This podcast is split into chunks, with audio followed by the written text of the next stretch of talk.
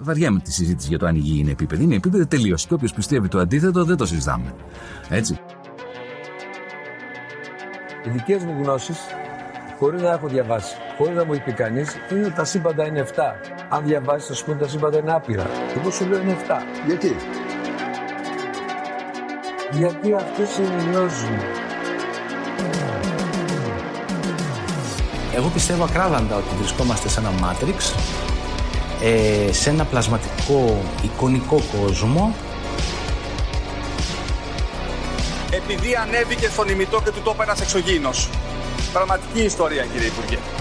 Πραγματική ιστορία κύριε Υπουργέ. Πραγματική ιστορία κύριε Υπουργέ.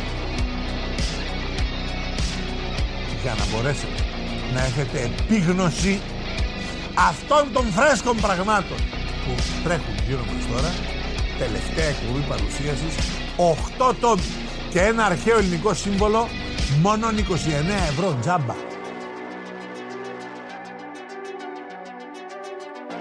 Φίλες και φίλοι καλησπέρα και καλώς ήρθατε σε ακόμα ένα επεισόδιο του Conspiracy Club. Είμαι ο Γιώργος και όπως πάντα μαζί μου ο Δήμος. Δήμο! Γεια σου Γιώργο, τι κάνεις, γεια σας ε, φίλες και φίλοι ακροατές και ακροάτριες σε όλα τα μήκη και πλάτη της γης και όπου ακούνε Conspiracy Club. Εσύ Γιώργο, πώς είσαι, εγώ είμαι μια χαρά, εδώ στην Αθήνα είμαι ακόμα. Χωρίς κορονοϊό, Χωρίς έγινες. κορονοϊό, ναι, έγινα, επίσημα κιόλας. μπράβο. Πήρα και επιστοποιητικό κορονιασμένου. Πάρε και τα πιστοποιητικά του διαβόλου Δήμο, το σφράγισμα, το χάραγμα, πάρ' τα όλα. Έχουν χαράξει στην ψυχή μου. Μάλιστα, εκεί είσαι στην Αθήνα. Ε, Δεν είσαι εγκλωβισμένος όμως, είσαι για δουλειές και ε, αναψυχία ας πούμε. Ναι, ας το πούμε έτσι, ναι, έχουμε κάτι business εδώ πέρα, τις οποίες κάποιες από αυτές θα αποκαλύψουμε και στη συνέχεια του επεισοδίου. Μπράβο. Τι λες να τα πούμε τώρα και να μην τα πούμε στο τέλος; Λέω, ας τα πούμε τώρα. Παιδιά ήρθανε. Ήρθανε, ναι, they are here. Όχι Q, Ναι, ήρθαν τα μπλουζάκια όμως. Και οι Ήρθε- τσαντούλες. Ήρθε το merchandise, είναι έτοιμο, τυπωμένο, στιβάζει γεια σε μια μας. αποθήκη στο Παγκράτη με γεια μας. Ε, σωστά. Οπότε θα βγάλουμε φωτογραφίες, φίλες και φίλοι, να τα ανεβάσουμε στα social media του Μάρκου του Ζούκεμπερ και να τα δείτε. Να σας αρέσουν, να μας στείλετε μήνυμα, να αγοράσετε πολλά λεφτά να δώσετε σε εμάς, γιατί, γιατί μας αξίζουν. Ε, ναι. Ε, ανα, α- αναπάντεχο, βέβαια, θα έχουμε μια μικρή καθυστέρηση γιατί, οκ, ξέρω εγώ, ήρθε το merch, λείπουν κάποια κομμάτια, έγινε λάθος από την εταιρεία, την ανάδοχη. Μέσα στη βδομάδα της επόμενης μέρας θα πάρουμε και τα υπολοιπόμενα κομμάτια. Αυτό, πολύ καλό. Το περίμενες; Δεν- δεν το- ποτέ δεν το περίμενα να τα φτάσουμε ως εδώ και θέλω να πω ένα μεγάλο ευχαριστώ στο μεγάλο εμπνευστή μας, τον ε, ε, Χαγιάτε Κυρίνο, που πουλάμε μπλουζάκια και εμείς τώρα. Έχουμε πέσει χαμηλά, Δήμο. Τέλος πάντων, παιδιά, τα κομμάτια είναι πολύ λίγα. Τρέχτε να προλάβετε. Θα, βγούμε, θα βγάλουμε αναλυτική ανακοίνωση, να δείτε αν σας αρέσουν να μα- και θέλετε να μας στηρίξετε. Και Μπράβο. όσο είμαι στην Αθήνα, μπορείτε να τα παραλάβετε και προσωπικά από μένα. Όσοι βρίσκεστε Μπράβο. στην Αθήνα φυσικά. Αλλιώ για τους υπόλοιπους θα κανονίσουμε αποστολές κλπ. Οπότε θα έχετε τη χαρά να γνωρίσετε και το Δήμο. Έξτρα. Πονηρό. Που δεν έχω πολλά μαλλιά και μουσια όπως υπόθηκε. Εντάξει, ας μην κρίνουμε. Αυτό είναι το ένα. Το δεύτερο που θέλω εγώ να ανακοινώσω εδώ, παιδιά, είχαμε πει πολύ παλαιά, πριν από κάνα μήνα κοντά, ότι υπάρχουν κάποια άλλα project ε, podcast που τρέχουν, που δεν είναι δικά μας, είναι φίλων. Ε, κατά πάσα πιθανότητα αυτά μέσα στη βδομάδα, Τρίτη με Τετάρτη ίσως, θα έχουμε τα πρώτα uploads. Το ένα θα λέγεται Serial Killers και θα είναι αφιέρωμα στην ε, ελληνική τηλεόραση. Tribute στις σειρές ας πούμε. Από δύο πολύ βαθείς γνώστες του θέματος και μεγάλους καλτάκιδες. Ακριβώς. Και το δεύτερο θα ονομάζεται Έκτακτο Δελτίο και θα είναι ένα podcast ε, storytelling με λίγο sci-fi horror θέμα. Ε, Βασικά. γι' αυτό εγώ θα πω είναι, είναι ωραίο. Είναι ωραίο. Είναι ωραίο, καλό. Θυμάστε, καλό. είναι ένα φιλόδοξο project με, με φαντασία μέσα, με έτσι. Δοκιμάστε το, ακούστε το αυτό. Όταν βγει, Είναι, παιδιά, ναι. το προτείνω. Είναι, και τα δύο, είναι δηλαδή. πολύ, πολύ φιλόδοξο, ελπίζουμε να πάει καλά γιατί έχει πέσει πολλή δουλειά σε αυτό. Ε, αυτά. Αυτά από τις ανακοινώσεις και να πούμε κανένα νέο αυτή τη βδομάδα που είχε κάποια μικρά συμβάντα. Α, αλήθεια, εγώ δεν έχω πάρει χαμπάρι τίποτα. Θα έλεγα ότι είναι η πιο ήσυχη εβδομάδα που έχω ζήσει τα τελευταία χρόνια. Τι το διάλογο, άλλες εβδομάδες ζήσαμε, τι γίνεται. Ναι, είδες. Λοιπόν, πρώτα απ' όλα να ξεκινήσουμε από το βαρετό. Ε, έπεσε το χιόνι. Ήρθε το χιόνι, πλάκωσε την Αθήνα. Εμείς εδώ είχαμε λιακάδα, πήγαμε για μπάνιο. Το κακό Δήμο είναι ότι δεν αποκλείστηκα σε κανένα δρόμο εγώ. Βασικά σε ένα δρόμο έπρεπε να αποκλειστώ. Δεν αποκλείστηκα. Εσύ; Εγώ ούτε εγώ Έκανες σπίτι σου; αποκλείστηκα. Ε, βγήκα έξω, έπαιξα χιονοπόλεμο. Ναι, έκανες ε, χιονάνθρωπο. Ε, όχι, δεν φτιάξαμε χιονάνθρωπο, αλλά παίξαμε εδώ χιονοπόλεμο, ήταν ωραία. οχιονισμένα όλα. Βέβαια δεν είναι ωραία άμα αποκλειστείς στην Αττική Οδό μία μέρα μέσα στο χιόνι και στο αμάξι σου. Αυτό δεν είναι πολύ ωραίο. Βέβαια ο κύριος στην τηλεόραση είπε ότι εντάξει, το ξανά έκανα, ήταν ωραία, πήρα σουβλάκια, δεν ήρθανε.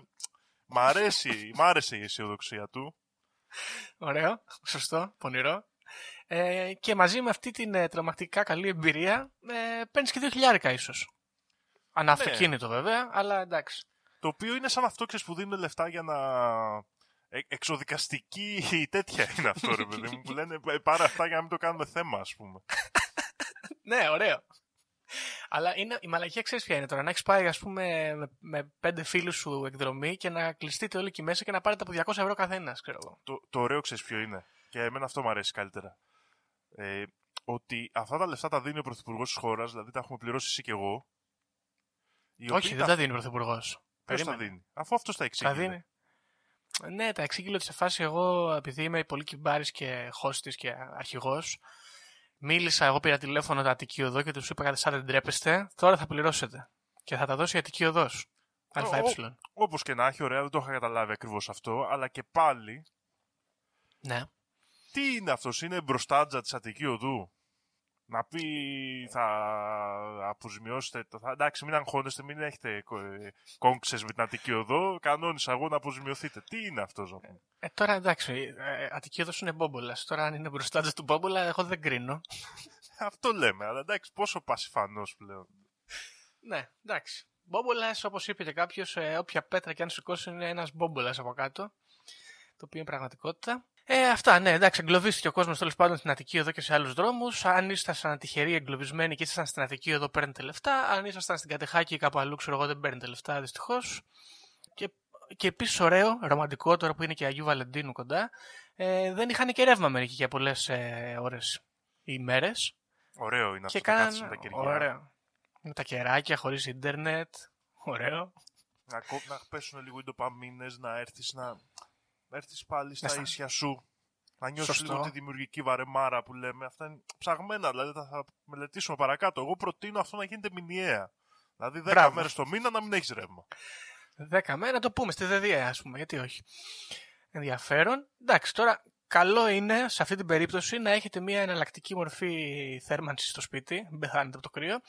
Και το πιο σημαντικό, παιδιά, να κάνετε download στο Spotify τα επεισόδια του Conspiracy Club να μπορείτε να μας ακούτε και offline.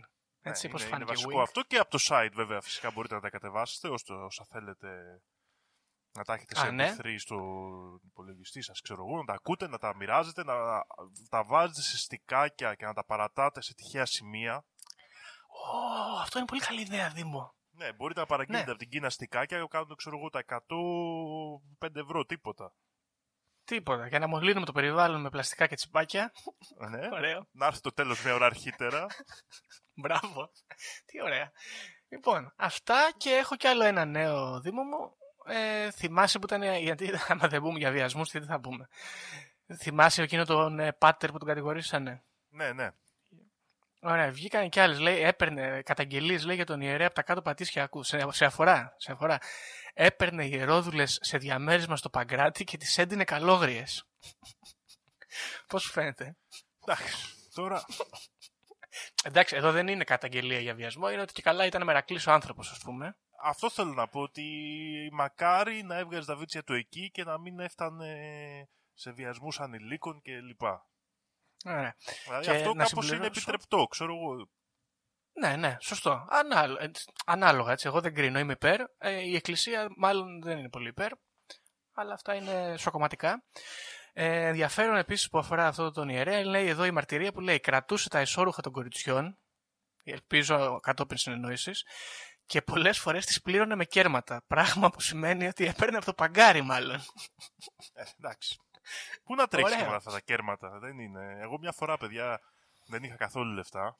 Ήμουνα σε μια πολύ κάτω εποχή της ζωής μου και εκτός ότι έβγαινα έξω και έκανα τράκα τσιγάρα από τυχαίους, ε, έπαιρνα και τσιγάρα με τα πεντά λεπτά και με κοιτάζαν οι περιπτεράδες με ένα πολύ υποτιμητικό βλέμμα. Ναι, το έχω πάθει και εγώ αυτό το δήμα με τα πεντάλεπτα. Να πηγαίνω να παίρνω μονστεράκι στεργίου από το περίπτερο για πρωινό με πεντάλεπτα και να με κοιτάει ο περιπτεράς έτσι. Το είναι καθόλου ευγενικό. Εντάξει, σου υπενθυμίζει ότι κάτι πρέπει να κάνεις με τη ζωή σου. Ναι, εντάξει, οκ, ξέρω. Προσπαθώ να το βλέπω θετικά. Προσπαθώ. Ναι, τώρα έχεις κάνει podcast. Είσαι διάσημος. Άσε ρε. λοιπόν, μάλιστα. Λοιπόν, αυτά τα νέα. Δεν ξέρω, έχεις κάτι άλλο εσύ καλό; Μήπως; Όχι, δεν... κάτι είχα στο μυαλό μου, αλλά αυτή τη στιγμή μου διαφεύγει τελείως κάποιο ουράνιο σώμα περίεργο. Ήταν τώρα τελευταία, αλλά δεν το έχω μελετήσει αρκετά. Θα επανέλθω.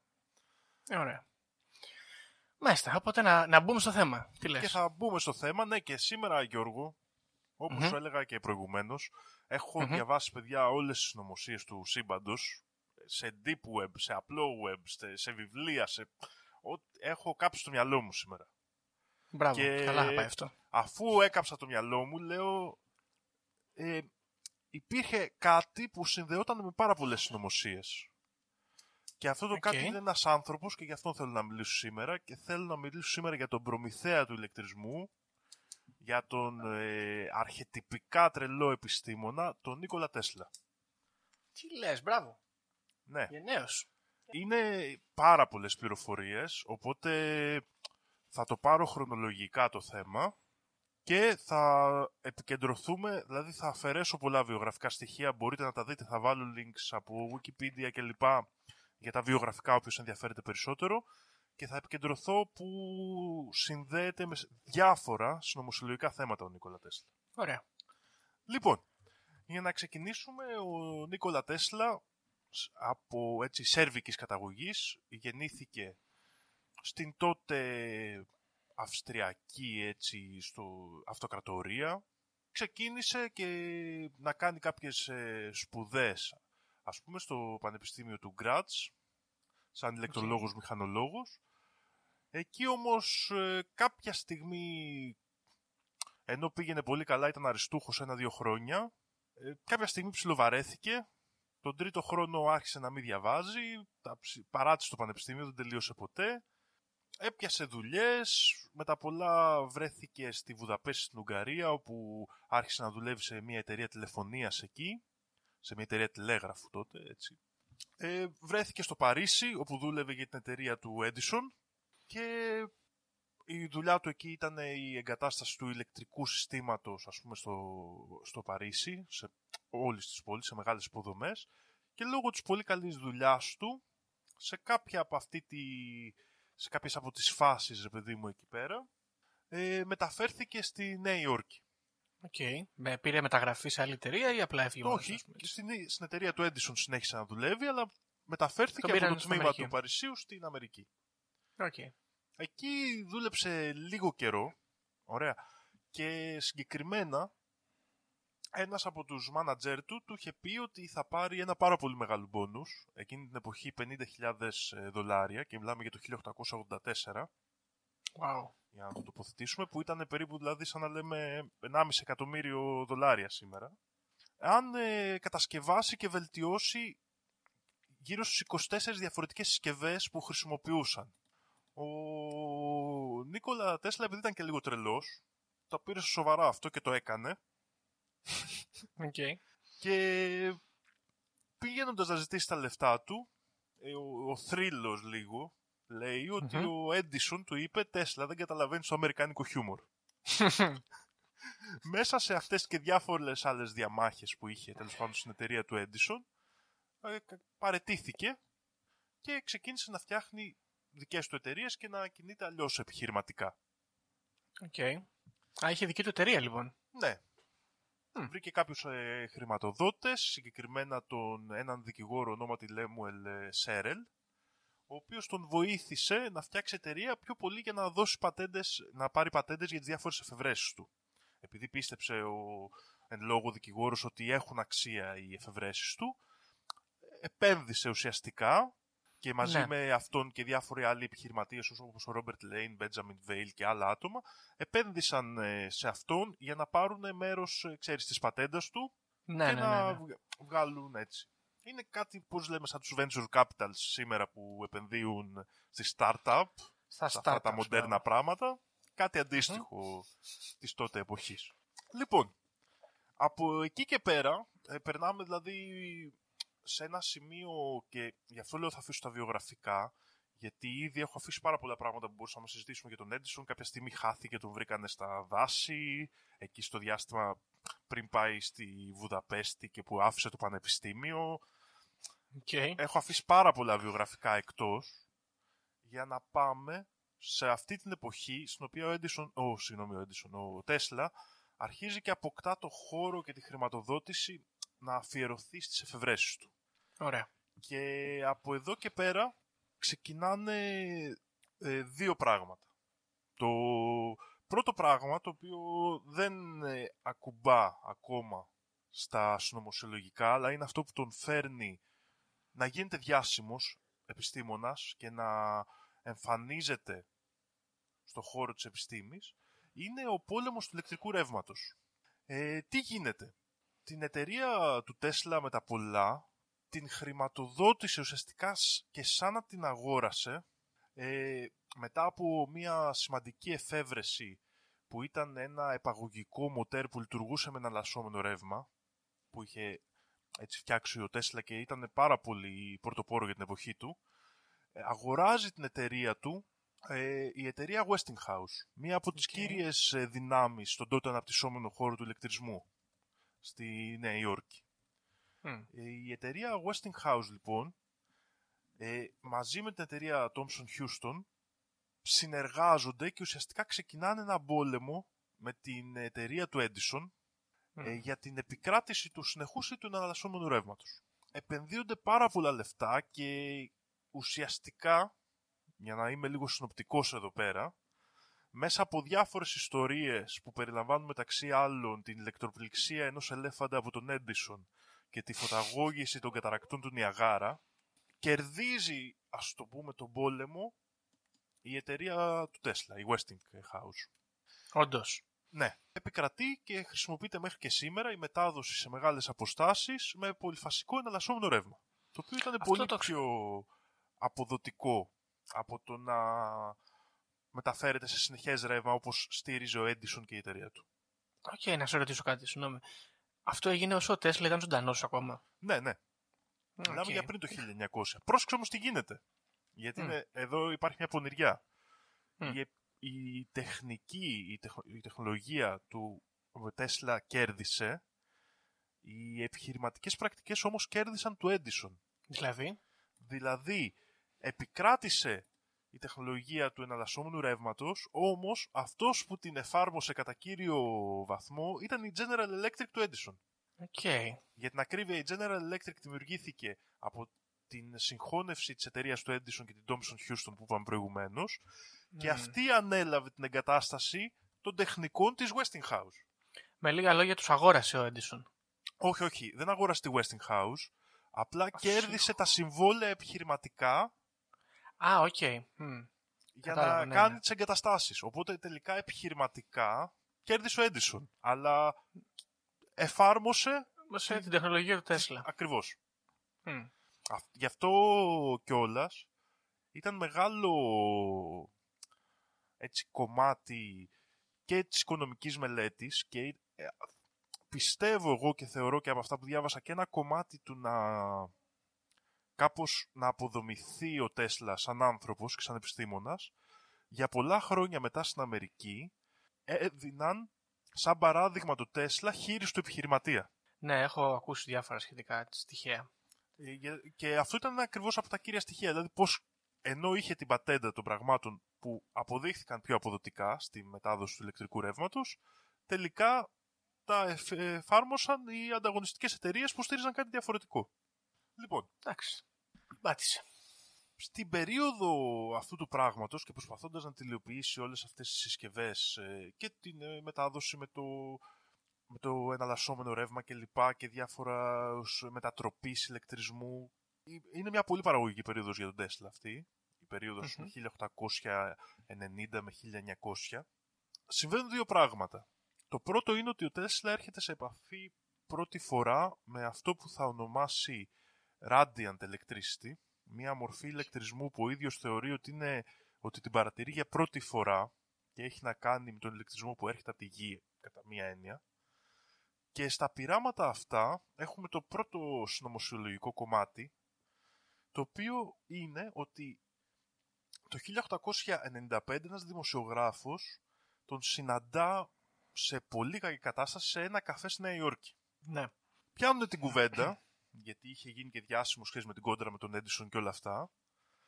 Και ο Τέσλα το εκμυστηρεύεται, πράγμα που ο δημοσιογράφος δεν το κράτησε και πολύ μυστήριο, το έγραψε στο, στον Herald της Νέας Υόρκης, το, στο οποίο λέει ο Τέσλα ότι τον χτύπησε ένα, μια ε, ηλεκτρισμός πάρα πολλών εκατομμυρίων βολτ και δηλώνει ο ίδιος ότι ένιωσε να ταξιδεύει στο χρόνο. Okay. Και ότι μπορούσε να δει το παρελθόν, το παρόν και το μέλλον όλα ταυτόχρονα και τον έσωσε ένας βοηθός του που έκλεισε κατευθείαν τη συσκευή όταν το χτύπησε αυτή η ηλεκτρική ας πούμε δέσμη. Μάλιστα. Θα έλεγε κανείς ότι έτσι πως το περιγράφεις σαν να, σαν να πήγε σε κάποιες υπερβατικές διαστάσεις ας πούμε κάπως. Ναι. Σαν να δει το χρόνο ως διάσταση ας πούμε. Ακριβώς. Σαν να ε, πέρασε σε κάποια άλλη, να έσπασε τη συνέχεια του χωροχρόνου ουσιαστικά. Ε, αυτό, Γιώργο, θέλω να το κρατήσεις στο μυαλό σου, γιατί, ή μάλλον να το συζητήσουμε τώρα, γιατί έχει ενδιαφέρον, και θέλω να μου πεις αν η προσπάθεια να σπάσεις το χωροχρόνο με ηλεκτρομαγνητικές ε, δυνάμεις σου θυμίζει κάτι άλλο που έχουμε δει και σε επεισόδιο εδώ. Με ηλεκτρομαγνητικές δυνάμεις όμως, ε. Τι... Ε, δεν θυμάμαι να σου πω την αλήθεια κάτι. Θυμάμαι το χρονοταξιδιώτη Τζον Τίτορ, δεν νομίζω. Όχι, όχι. Όχι. Για πες. Μοιάζει πάρα πολύ η περιγραφή του και επίσης γενικά δηλαδή η περιγραφή που έδωσε από το συμβάν μοιάζει πάρα πολύ με τις περιγραφές των, ε, που έχουμε τέλος πάντων από το πείραμα της Φιλαδέλφειας. Μμ, okay. Και θα δούμε γιατί σχετίζεται και χρονικά, θα το δούμε λίγο παρακάτω. OK, okay, OK. Okay. Πολύ παλιά με πήγες, πού να θυμάμαι, τρίτο επεισόδιο. Ε, ναι. Συνεχίζοντας σε διάφορες εφευρέσεις, ο Τέσλα πέφτει πάνω σε ακτίνες Χ. Ε, ουσιαστικά πολλοί λένε ότι τις ανακάλυψε πρώτος, αλλά δεν τις είχε καταλάβει ακριβώς, γιατί γενικά ο Τέσλα δεν πολύ πίστευε στις, ε, στις ραδιοεπικοινωνίες ακριβώς. Στα ραδιοκύματα. Αρνητής. Ε, θα το δούμε παρακάτω γιατί έχει επιστημονικά τα έφερνε περισσότερο τα κύματα στον ηλεκτρισμό. Okay. Το οποίο έχει μια βάση. Βγάζει, εν τω μεταξύ εκείνη την περίοδο έχει γίνει και φίλος ε, με τον Mark Twain πάρα πολύ, το συγγραφέα. Και Υπάρχει μια, μια φωτογραφία τους, νομίζω, που είναι ναι, στο ναι. εργαστήριό του. Ναι. Γενικά ο Mark Twain τον είχε συμπαθήσει πάρα πολύ και ο Τέσλα συμπαθούσε τον Mark Twain και μάλιστα και από παλιά ήταν, του άρεσαν τα βιβλία του. Οπότε είχαν κάνει ένα ωραίο παρεάκι εκεί πήγαινε ο Mark Twain και άραζε στο εργαστήριό του και τέτοια. και μία από τις πρώτες ε, ακτί, έτσι, φωτογραφίες με ακτινογραφίες, ας το πούμε, ε, είναι, ένα, είναι ο Mark Twain. OK, okay. το χέρι αυτό. Ε, το χέρι είναι του ίδιου του Τέσλα. Όταν το είχε... Μετά, όταν διάβασε πιο σοβαρά τη θεωρία των ακτινών Χ, έκανε πολλές βελτιώσεις και στα μηχανήματα που χρησιμοποιούνται ακόμα και σήμερα για τις ακτίνες Χ. Ε, τέλος πάντων, παίζοντας με αυτά, το 1899 αρχίζει και πιάνει από το διάστημα κάτι σήματα και ακούει κάποιες ηχόβου καθυστερημένες κλπ ε, οι οποίες πιάνονται αργότερα και από τον Γιώργεν Χόλς ε, στο Όσλο στην Νορβηγία το 1928 και λέει τώρα εδώ η συνωμοσία ότι αυτό έχει να κάνει με μια συνωμοσία την οποία ήθελα και παλιά να την κάνω επεισόδιο αλλά δεν έβγαινε ολόκληρο και γι' αυτό θα την καρφώσω εδώ ότι έχει να κάνει με αυτό που ονομάζεται δορυφόρος Black Knight. Δεν ξέρω αν το έχεις ακούσει Γιώργο. Ακουστά, ακουστά, ναι. Ο δορυφόρος Black Knight είναι με βάση τα επίσημα στοιχεία σκουπίδια διαστημικά που έχουν μπει σε τροχιά γύρω από τη γη. Οι συνωμοσιολόγοι όμως λένε ότι είναι εξωγήινης προέλευσης και ότι κάνει αυτή την τροχιά για πάνω από 13.000 χρόνια. Τώρα πώς το έχουν υπολογίσει αυτό δεν ξέρω ακριβώς. Ε, Όταν οι συνωμοσιολόγοι μελέτησαν τα στοιχεία του Τέσλα για αυτές τις ε, αναφορές, αυτά τα σήματα που έπιασε, μοιάζουν πάρα πολύ με τις ε, δικές τους μετρήσεις. Οπότε θεωρούν αναδρομικά, δηλαδή το, το όνομα αυτό δόθηκε αργότερα, αλλά θεωρούν ότι ο πρώτος που το ανακάλυψε είναι ο Τέσλα. Εδώ, τέλος πάντων, ναι, θα δούμε. Δεν σταματάμε όμως εδώ και αυτά είναι πολύ μικρό κομμάτι, ακόμα είμαστε στα πολύ ελαφριά και μπορούμε να πούμε ότι μέχρι στιγμής είμαστε και σε αυτά στα οποία, ξέρεις, λίγο ίσως κάποιοι άλλοι άνθρωποι φτιάξανε θεωρίες και θέλανε να βάλουν και τον Τέσλα μέσα για να πάρουν Να πάρουν λίγο ε, cloud. ε, μια επιβεβαίωση παραπάνω, ας πούμε. Ναι, ναι, ναι. Το μεγάλο έργο της ζωής όμως του Νίκολα Τέσλα και αυτό για το οποίο είναι πιο γνωστός και πιο ίσως κυνηγημένος έχει να κάνει με την ελεύθερη ενέργεια. Μμ, Ακριβώς. Ναι. Αυτό βρίσκεται στην καρδιά όλων των συνωμοσιών γύρω από τον Νίκολα Τέσλα. Η θεωρία δηλαδή ότι ο Τέσλα με κάποιο τρόπο ερευνούσε ή κατάφερε να δημιουργήσει μια μορφή, μια παραγωγή ή μετάδοση ενέργειας ασύρματα και ελεύθερα και πολύ οικονομικά. Η όλη αυτή η συνωμοσία βασίζεται, τέλος πάντων, προσπάθεια του Τέσλα γύρω από, το Gordon Clive, από τον πύργο Gordon Clive. Ο πύργος Gordon Clive έγινε ε, σε συνεργασία με την εταιρεία για την οποία μιλήσαμε πριν στην αρχή και ήταν χρηματοδοτημένος άμεσα από τον ίδιο τον JP Morgan, Wow. τον γνωστό τραπεζίτη. Τραπεζίτη, ναι. Στην αρχή το, όλο, η όλη προσπάθεια παρουσιάστηκε ε, σαν αγώνας δρόμου για δεύτερη φορά μετά τον αγώνα δρόμου με τον Έντισον, με τον Μαρκόνι και με την προσπάθεια να πετύχουν ε, επικοινωνία με την Αγγλία. Ήταν τότε η Μμ. εποχή, έχει φτιαχτεί ο τηλέγραφος, έχουν αρχίσει και μελετούνται οι μεταδόσεις αυτές. Ο Τέσλα φτιάχνει τον πύργο, πέφτουν πάρα πολλά λεφτά. 150.000 δολάρια έδωσε ο JP Morgan για, αυτή τη, για αυτό το project, που ήταν τεράστιο ποσό. Τεράστιο ποσό, ναι. Και ο Τέσλα σε κάποια στην πορεία του έργου, το έργο έχει ξεκινήσει το 1901, το 1903, 2-3 εκεί, Μμμ. ο, Τλε- ο Τέσλα αρχίζει και δηλώνει ότι το έργο αυτό δεν θα μπορεί μόνο να μεταφέρει επικοινωνία, αλλά θα μπορεί να μεταφέρει και ενέργεια. Αυτό το έχει δηλώσει ο ίδιος, ας πούμε. Ναι. Ο Τέσλα, πα- παρεμπιπτόντως, πρέπει να πούμε ότι εκείνη την εποχή, μετά τη διασημότητά του με τον πόλεμο των ηλεκτρικών ρευμάτων, έχει αρχίσει και κάνει και δηλώσεις, μιλάει με δημοσιογράφους. Γενικά είναι ένας πάρα πολύ ψηλός άντρας, πάρα πολύ αδύνατος. Αν θυμάμαι καλά, έλεγε ότι ήταν 1,88 στο ύψος και 60 κιλά. Και Wow. προσέχει πάρα πολύ την εμφάνισή του και έχει αρχίσει και γίνεται φιγούρα στη Νέα Υόρκη. Μμ. Ε, ταυτόχρονα, παρότι έχει συμμετέχει σε όλες αυτές τις εταιρείες και έχει βγάλει λεφτά κατά καιρούς, τα έχει ρίξει όλα στην έρευνά του και ζει αφήνοντας απλήρωτους λογαριασμούς από ξενοδοχείο σε ξενοδοχείο. Οκ. Δηλαδή, μόλις φτάσει ο λογαριασμός πάρα πολύ, πάει στο άλλο ξενοδοχείο και τους αφήνει απλήρωτους. Ρε τον Ε, Τέσλα. Ναι, ζει έτσι μια μποεμικο-επιστημονική ζωή, αν μπορούμε να το πούμε. Couchsurfing έκανε αυτός. με το στανιό. Ωραία. Τώρα τι γίνεται εδώ; Έχουμε δύο κεντρικές θεωρίες. Η μία θεωρία λέει ότι ο JP Morgan επειδή δεν μπορούσε να βάλει μετρητή σε αυτή τη μετάδοση ενέργειας, επειδή τα άσπασε με τον Tesla, σταμάτησε να χρηματοδοτεί και το έργο έμεινε ανολοκλήρωτο.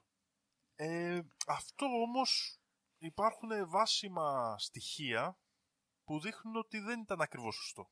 Αρχικά πρέπει να πούμε εδώ ότι σε αντίθεση με τις ε, κλασικές θεωρίες, αυτό ήταν ένα σύστημα μόνο μεταφοράς ενέργειας και όχι παραγωγής. Ωραία. Αυτό βέβαια δεν το κάνει λιγότερο πρωτοποριακό, γιατί μιλάμε για μια εποχή που το ηλεκτρικό ρεύμα δεν έχει κατανοηθεί σε πολύ μεγάλο βαθμό και μιλάμε για ασύρματη μετάδοση ενέργειας.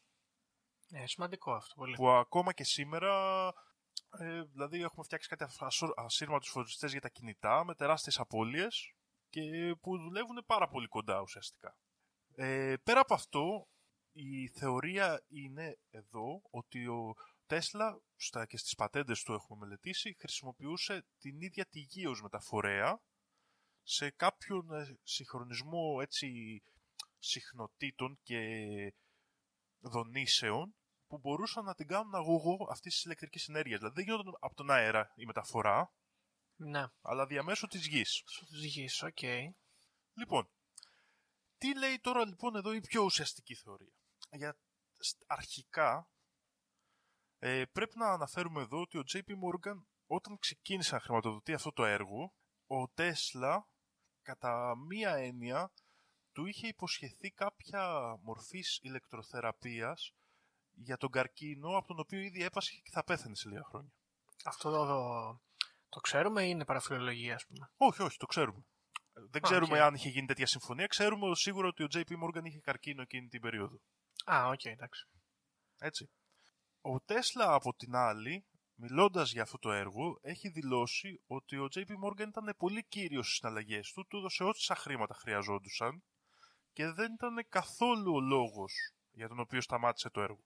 Οπότε ο ίδιος μας δίνει μια διαφορετική άποψη για το Ποια ζήτημα. άποψη; Οκ, έχει πει όμως ο Τέσλα δήλωσε ποτέ γιατί σταμάτησε το έργο; Ναι, η δήλωσή του ήταν βέβαια λίγο κρυπτική, αλλά ήταν ότι ο κόσμος δεν ήταν αρκετά έτοιμος και ότι σε κάποια χρόνια Θα, χρησιμοποιούνται αυτά. θα χρησιμοποιηθεί, απλά τώρα είναι σαν να υπονοούσε με λίγα λόγια ότι δεν επετράπηκε να γίνει. Ναι, οκ. Και μάλιστα στο, σε αυτό το θέμα δήλωσε ότι εγώ και πιστεύω και η επιστήμη σήμερα δεν γνωρίζουμε τι ακριβώς είναι ηλεκτρική ενέργεια και όταν θα βρούμε ακριβώς τι είναι θα εξιστορηθεί ένα γεγονός πιθανώς μεγαλύτερο, πιο σημαντικό από οτιδήποτε άλλο έχει καταγραφεί στην ιστορία του ανθρώπινου γένους. Ναι. Περίεργα μας τα λέει ο Και Τέσλα. ότι ο χρόνος κάποτε θα έρθει όταν η άνεση, η ίδια η ύπαρξή σου του ανθρώπου θα εξαρτηθεί από αυτό το υπέροχο μέσο. Τι λέει εδώ η ιστορία; Η ιστορία λέει οι ικανότητες της συσκευής του Τέσλα ήταν τέτοιες για τη μετάδοση ηλεκτρικής ενέργειας που ήρθαν σε ρήξη με τον ε, Rockefeller, ο οποίος αναφέρεται σαν υπολοχαγός του Rothschild στην Αμερική και ότι ο πύργος του Warden Cliff για αυτούς φαινόταν ότι θα απελευθερώσει την ενέ- την ελεύθερη ενέργεια με ποιον τρόπο. Ο Τέσλα ήταν μεγάλος ε, πιστός ε, στην υδροηλεκτρική ενέργεια. Και Οκ. από τη δουλειά του στους καταράκτες του Νιαγάρα είχε, κατα... είχε εφεύρει και ο ίδιος συστήματα που με πολύ αποδοτικό τρόπο φτιαχνόταν ηλεκτρικό ρεύμα. Ταυτόχρονα είχε και άλλες θεωρίες όπως ότι μπορούμε με κάποιο τρόπο να παίρνουμε ηλεκτρική ενέργεια από τη γη ή την ιονόσφαιρα. Επομένως, με τη δυνατότητα μεταφοράς αυτό ξεκλείδωνε όντως και φτάνουμε εδώ στο τι είναι η ελεύθερη ενέργεια. Μμ. Δηλαδή, θα μπορούσαμε να έχουμε σταθμούς που να παίρνουν ηλεκτρική ενέργεια από την ιονόσφαιρα και με τα σ- το σύστημα σαν τον πύργο που είχε χτίσει να μεταφέρεται Να πηγαίνει από σημείο σε παντού. σημείο, ναι. οι τραπεζίτες τότε, υποτίθεται, οι υπόλοιποι, όχι ο Μόργαν, πίεσαν τον Μόργαν να σταματήσει το project, γιατί το πρόβλημά τους ήταν ότι θα ερχόταν σε κόντρα με τον έλεγχο των ανθρώπων όπως ήθελαν να κάνουν. Εντάξει, σωστό. Και Οκ, είναι η ναι. εποχή που χτίζονται έτσι αυτοί οι τραπεζίτες. Αυτοί οι τραπεζίτες για τους οποίους μιλάμε σήμερα συνωμοσιολογικά, ξεκινάνε τότε. Το 1913 παίρνουν το Federal Reserve Bank που είναι και αυτό μια συνωμοσία αμερικάνικη πολύ, πολύ δυνατή. Γίνεται η, δέκατη, η τροποποίηση για το φόρο εισοδήματος. Συμβαίνουν διάφορα. Ε, Ναι, Ιδρύεται είναι σιγά εποχή- σιγά το Big Pharma. Ακριβώς. Διάφορα Είναι, περίεργα, είναι ναι. η εποχή που, που εγκαθίστανται ας πούμε, οι τραπεζίτες και υποτίθεται ότι αυτοί φρόντισαν Οκ. ώστε να επικρατήσει ο Μαρκόνης στον τηλέγραφο με τα καλώδια, με τα λοιπά, για να μην αποκαλυφθεί ταυτόχρονα και η, η ικανότητα μεταφοράς ηλεκτρικής ενέργειας και όλων των υπόλοιπων εφευρέσεων του Τέσλα. Ε, ενδιαφέρον αποτελεί ότι ενώ ο Μαρκόνη πήρε τα πρωτεία για την διατλαντική μεταφορά, για τον τηλέγραφο κλπ. Το 1965 επικυρώνεται μια νωρίτερη πατέντα του Τέσλα και πλέον είναι σαν να εκ των υστέρων να, αποδε... να εγκαθιδρύθηκε ο Τέσλας στη θέση του σαν ιδρυτής των τηλεεπικοινωνιών. Ναι, εντάξει, βέβαια το πράγμα που γενικά έτσι, ας πούμε, στην, στην αίσθηση του κόσμου δεν πολύ Όχι, δεν έχει υπάρχει. Ναι, δεν ακόμα υπάρχει. αποκαλυφθεί. Βέβαια, πρέπει να πούμε ότι ο Τέσλα ενώ πέρασε πάρα πολλά χρόνια που ήταν στα αζήτητα, το τελευταία χρόνια μετά τη δεκαετία του 90 έχει αρχίσει και υπάρχει ένα ενδιαφέρον για τη δουλειά του. Έτσι, αλλά ταυτόχρονα υπάρχει εδώ η θεωρία ότι έχει κλειστεί στο συνωμοσιολογικό κομμάτι ακριβώς για να μην εφαρμοστεί για να μείνει σε καταστολή. Έμπλεξε με τους τραπεζίτες, Δημό. Ναι, αυτή εδώ είναι λίγο πολύ η ιστορία για τα γεγονότα του πύργου του Wardenclyffe. Τι γίνεται τώρα; Ο πύργος του Wardenclyffe είναι εκεί στο Long Island, στη Νέα Υόρκη. Ε, η εταιρεία μόλις ε, σταματάνε τα πράγματα αρχίζει και κάνει ρηφιφή, παίρνει τον εξοπλισμό και από το 1913 κλπ. Ε, ξεκινάει τότε και ο Einstein και εμφανίζεται και βγάζει τη θεωρία της ε, σχετικότητας. Ε, ο Τέσλα αρχίζει μια τεράστια κόντρα με τον Einstein, Όντως, αυτό δεν το ήξερα. μμμ, στην οποία λέει ότι όλα αυτά είναι μπούρδες. Οκ. Ε, ουσιαστικά ε, ο ίδιος λέει ότι δεν ισχύει τίποτα από τη σχετικότητα, ότι όλα αυτά με τους ε, καμπυλωμένους χώρους ε, και τα λοιπά είναι μπουρδες. Ο Einstein γενικά με τη θεωρία της σχετικότητας καταφέρεται και εναντίον του ηλεκτρισμού το περνάει σε ένα άλλο επίπεδο που δεν λειτουργεί όπως το πιστεύει ο Τέσλα και υπάρχουν μεγάλη κόντρα εκεί. Και φτιάχνεται και λίγο από τότε από τους υποστηριχτές του Τέσλα η θεωρία ότι ο Einstein γενικά είναι λίγο ανδρίκελο επιστήμονας που έχει προωθήσει πράγματα που δεν έχει φτιάξει ο ίδιος και απλά έχουν φτιαχτεί για να κρύψουν όλη τη θεωρία του ηλεκτρισμού του Τέσλα που θα απελευθερώσει την ανθρωπότητα. Έχουμε και τέτοιες θεωρίες δηλαδή. Και ότι μάλιστα η γυναίκα του Einstein, η Σερβίδα, του έγραψε τα... του έδωσε μάλλον προκατασκευασμένα χαρτιά κλπ. Οκ. Ε, ο Τέσλα παρόλα αυτά συνεχίζει τη ζωή του κανονικά. Αναφέρει ότι έχει και μια γενική δυναμική θεωρία της ε, βαρύτητας και του ηλεκτρισμού που στηρίζει αυτά που λέει, η οποία όμως δεν έχει φτάσει στα χέρια μας ποτέ. Οκ. Δεν ξέρουμε αν υπήρχε, πάντως δεν έχει δημοσιευτεί, γιατί θα δούμε στο τέλος της ζωής του τι έχει γίνει. Και συνεχίζει. Μέσα σε όλο αυτό το διάστημα, ο Τέσλα έχει εφεύρει πολλά άλλα σπουδαία πράγματα, όπως έχει φτιάξει το πρώτο τηλεκατευθυνόμενο βαρκάκι, το Τέλεια. οποίο προσπαθεί να το έρχεται, υποτίθεται και σε ομιλίες με το Αμερικάνικο κράτος για τηλεκατευθυνόμενες τορπίλες κλπ.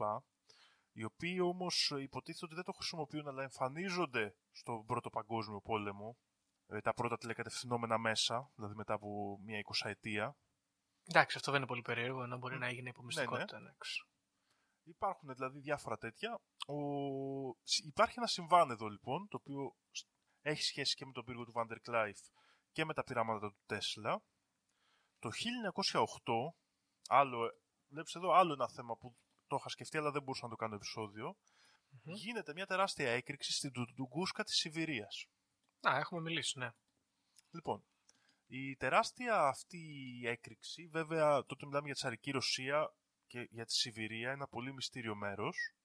Ε, εκτιμάται από επιστήμονες που πηγαίνουν καμιά εικοσαετία μετά σε πάνω από 40 μεγατόνους και ότι ο όγκος του αντικειμένου που έπεσε εκεί για να κάνει αυτή την έκρηξη ήταν από 100.000 τόνους και πάνω. Ναι, δηλαδή, ναι. αν πρόκειται, όπως επι- υποστηρίζει η επίσημη θεωρία για μετεωρίτη, πρόκειται για την πιο μεγάλη προσύγχρονη πρόσκρουση μετεωρίτη πάνω στη Γη. Ναι, μωρέ, και είχαμε πει, αν θυμάσαι στο επεισόδιο με τους Σοβιετικούς εξωγήνους, ότι αυτό γενικά είναι λίγο δύσκολο να έχει πέσει τέτοιο πράγμα στη γη και να μην έχει κάνει καταστροφές παντού, παρά μόνο σε εκείνο εκεί τη, τη διάμετρο, ας πούμε. Ακριβώς.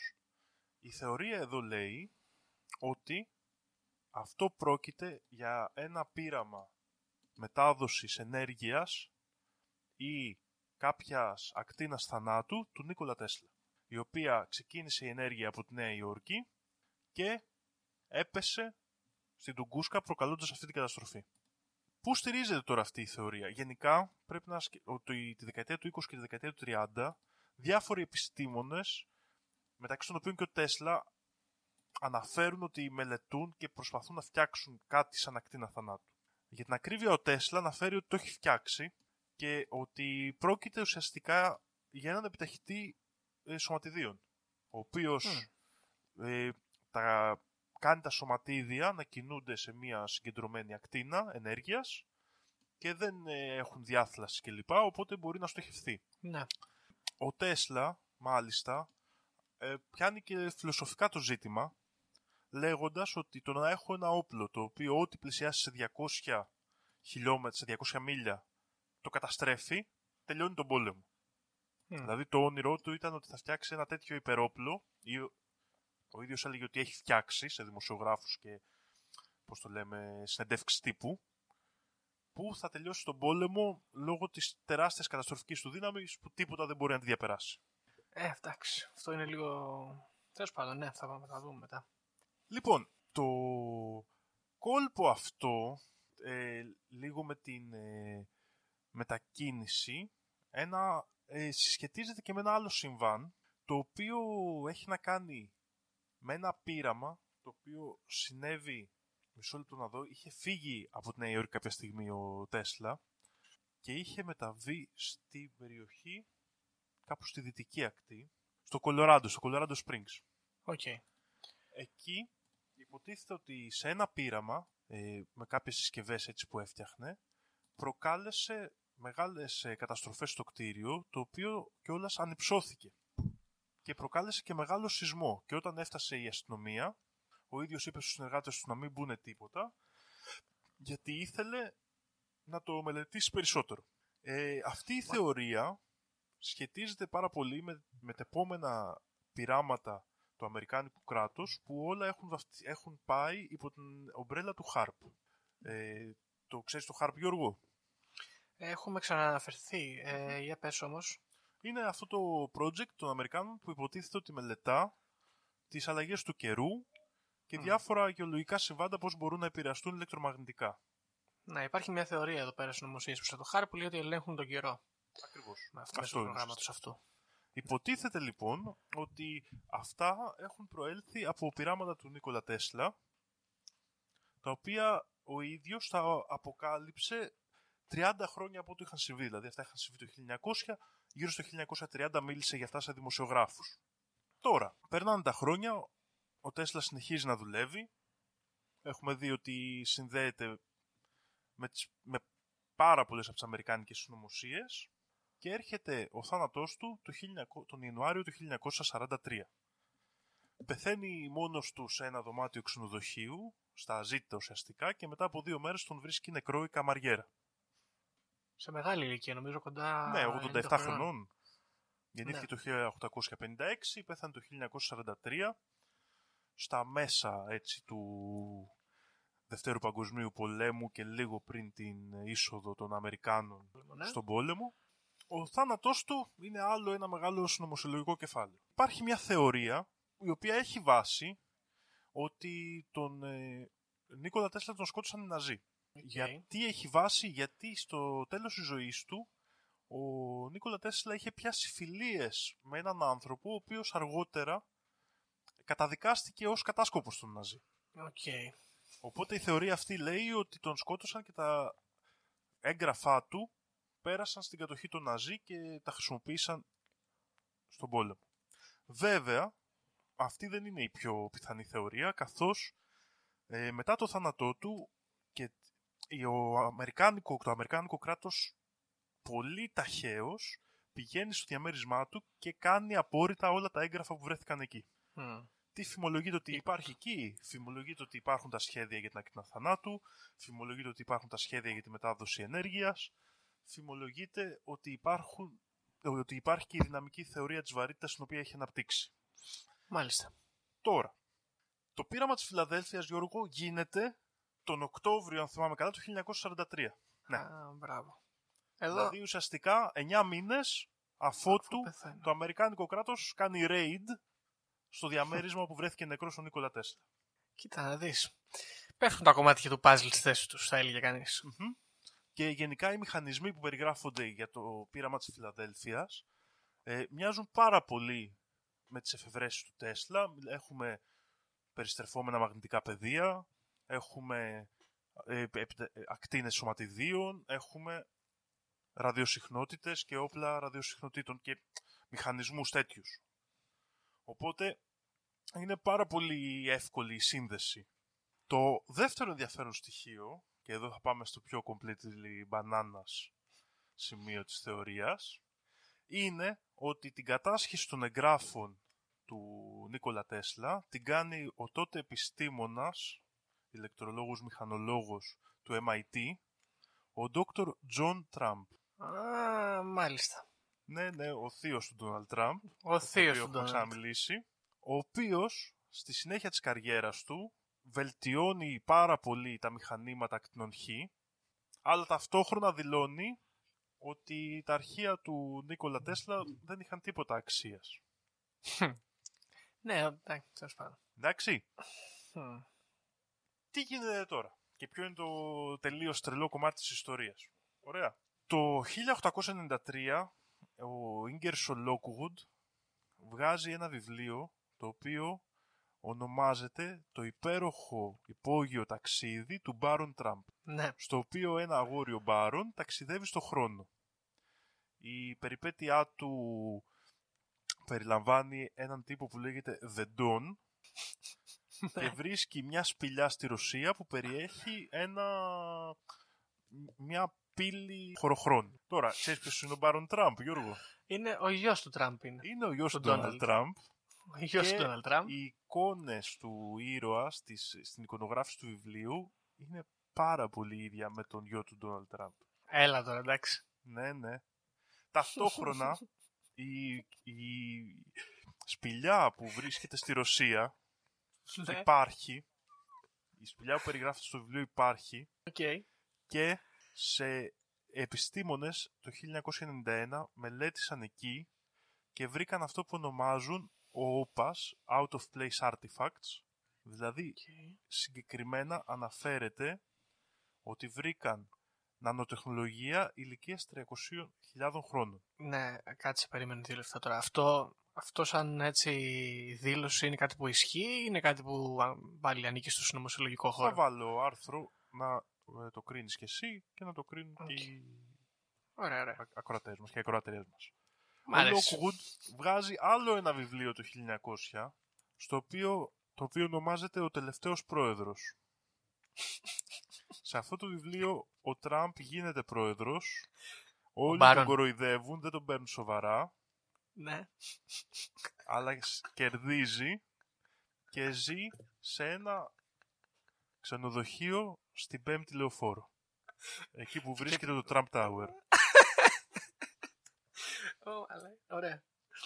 Εντάξει, back to the future είναι η Back to the κατάσταση με future. τον Donald Trump με, τα κλεμμένα, με τις κλεμμένες τεχνολογίες του Νίκολα Τέσλα να παίζει μπάλα στο χωροχρόνο και να μας κάνει ό,τι θέλει. Γάμο το. Ωραία. Μάλιστα.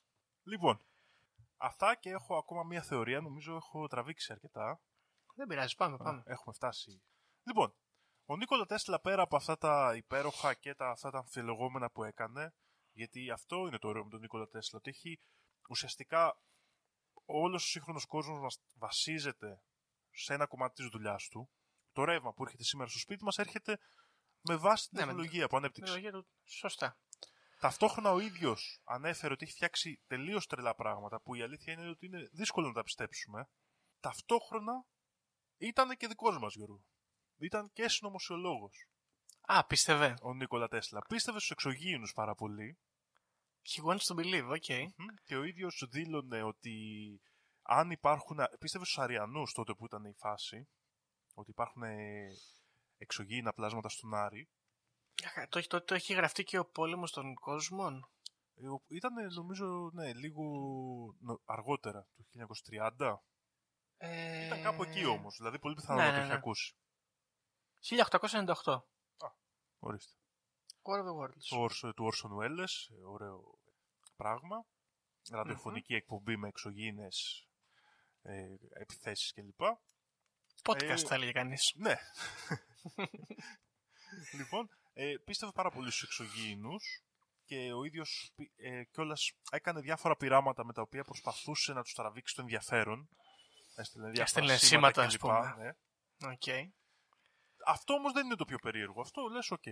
Ε, το 2000, το, συγγνώμη, το 1957 γράφτηκε ένα κείμενο το οποίο από, πώς το λέμε, απο, απορρητοποιήθηκε, έγινε declassified, μαζί με Οκ. άλλα έγγραφα του Νίκολα Τέσλα το 2018, το οποίο λέγεται το news, newsletter των διαπλανητικών ε, session, session πώς μπορούμε να το πούμε, Συνεδριών. συνεδριών, στο οποίο αναφέρεται ότι ο Τέσλα ήταν από τον πλανήτη Αφροδίτη. Είχε έρθει από την Αφροδίτη; Ναι. Μάλιστα. Ωραίος. Και Γενναίος. ότι έχει έρθει σαν μωρός σε αυτόν τον πλανήτη και τον άφησαν με τους γονείς. Να, σαν το Σούπερμαν. Ναι, αυτό το έγγραφο υπάρχει το FBI και εγώ το βρήκα και όντως τα λέει αυτά. Κάτσε ρε, περίμενε. Μήπως αυτά τα έγγραφα, ήθελα να σε ρωτήσω κιόλας, είναι από αυτά που πήρανε από το δωμάτιό του; Όχι, όχι. Α, κάτσε τώρα, υπάρχει ένα έγγραφο του FBI που λέει ότι ο Τέσλα είναι από τον- από την Αβρα- από την Αφροδίτη. Ναι. Ωραία. Οκ. Δεν ξέρω, αφήνω στους μελετητές του μέλλοντος να λύσουν εδώ την τρύπα. Παρ' όλα Οκ, αυτά, Έχω έρχεται- άποψη. Έχω άποψη. Έρχεται Θα πω άλλη μια μετά. γυναίκα εδώ, με ονόματι Margaret Storm, που έγραφε βιβλίο στη ζωή του Τέσλα, η οποία λέει ότι μέσω μιας συσκευής που ο επιστήμονας δημιούργησε το 1938, ότι η ίδια βρήκε ότι αυτή η συσκευή είναι για να κάνει διαπλανητική επικοινωνία, το οποίο όπως είπαμε είναι πολύ πιθανό, αλλά η ίδια λέει ότι ανακάλυψε ότι είχε επαφές με διαστημικούς ανθρώπους, δηλαδή εξωγήινους. Είχε, είχε, είχε πιάσει σήμα με κάποιους. Ναι. Και λίγο πολύ, αυτά θέλω να αναφέρω για σήμερα. Επικοινωνούσα λοιπόν με τους εξωγήινους και αυτά λίγο πολύ έχω σήμερα φέρει για τον Νίκολα Τέσλα. Οκ. Πάρα πολλά διαφορετικά και ενδιαφέροντα. Λοιπόν, Α. κατα... Κάτι άλλο που θυμήθηκα τώρα, Α, ναι. γιατί έχω άλλη μια συνωμοσία που συνδέεται με τον Νίκολα Τέσλα. Ο Οκ. Νίκολα Τέσλα είχε φτιάξει σχέδια για ηλεκτροκίνητο αυτοκίνητο παρόμοιο με αυτό του Stanley Meyer. Είχε Ποιος ξέρει; αναπτύξει και αυτό ένα σύστημα υδρογόνου αντίστοιχο.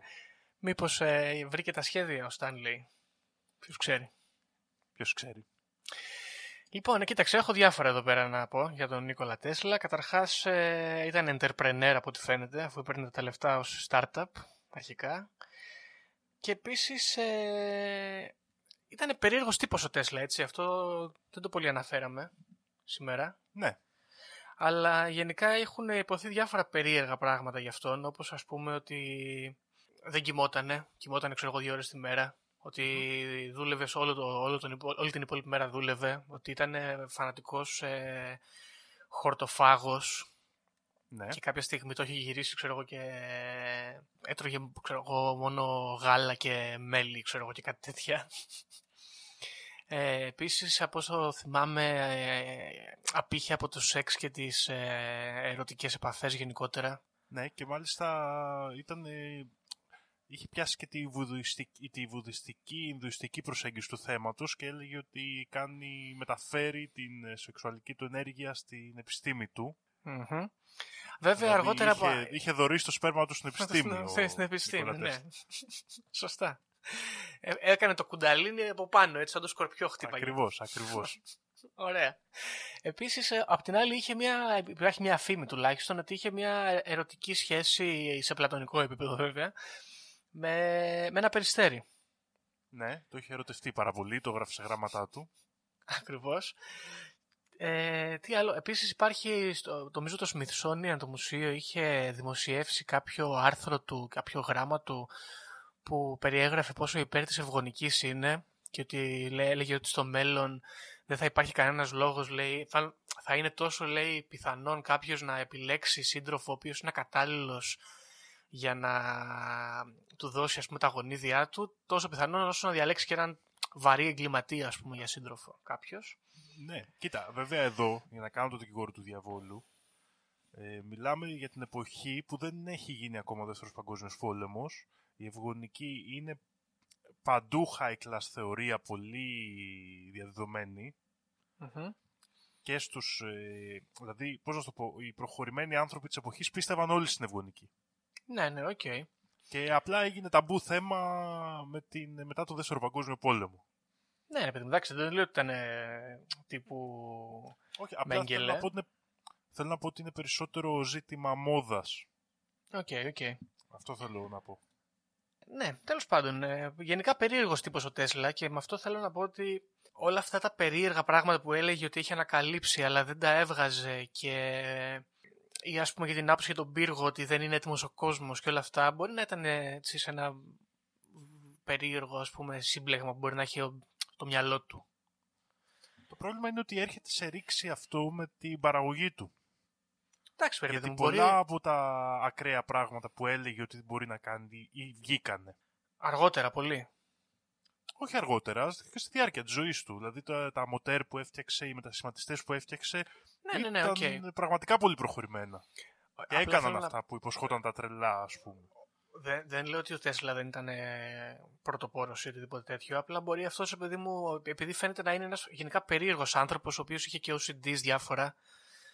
ε, και- και γε- δεν ήταν συμβατικός τύπος τέλος πάντων, ακόμα και για τα δεδομένα εκείνης της εποχής που η, α- η- η- γενικά οι πρωτοπόροι ήταν και λίγο βαρεμένοι. θα μπορούσε να φανταζόταν πράγματα που θα μπορούσε να φτιάξει ή που θα ήθελε να φτιάξει ή κάποιες έτσι πολύ θεωρητικές ιδέες που δεν μπορούσε να αποδείξει και να τις έκανε να τις παρουσίαζε μάλλον ως ε, project τα οποία δουλεύει ή έχει ολοκληρώσει αλλά δεν γίνεται ξέρω εγώ τώρα να σας τα δείξω.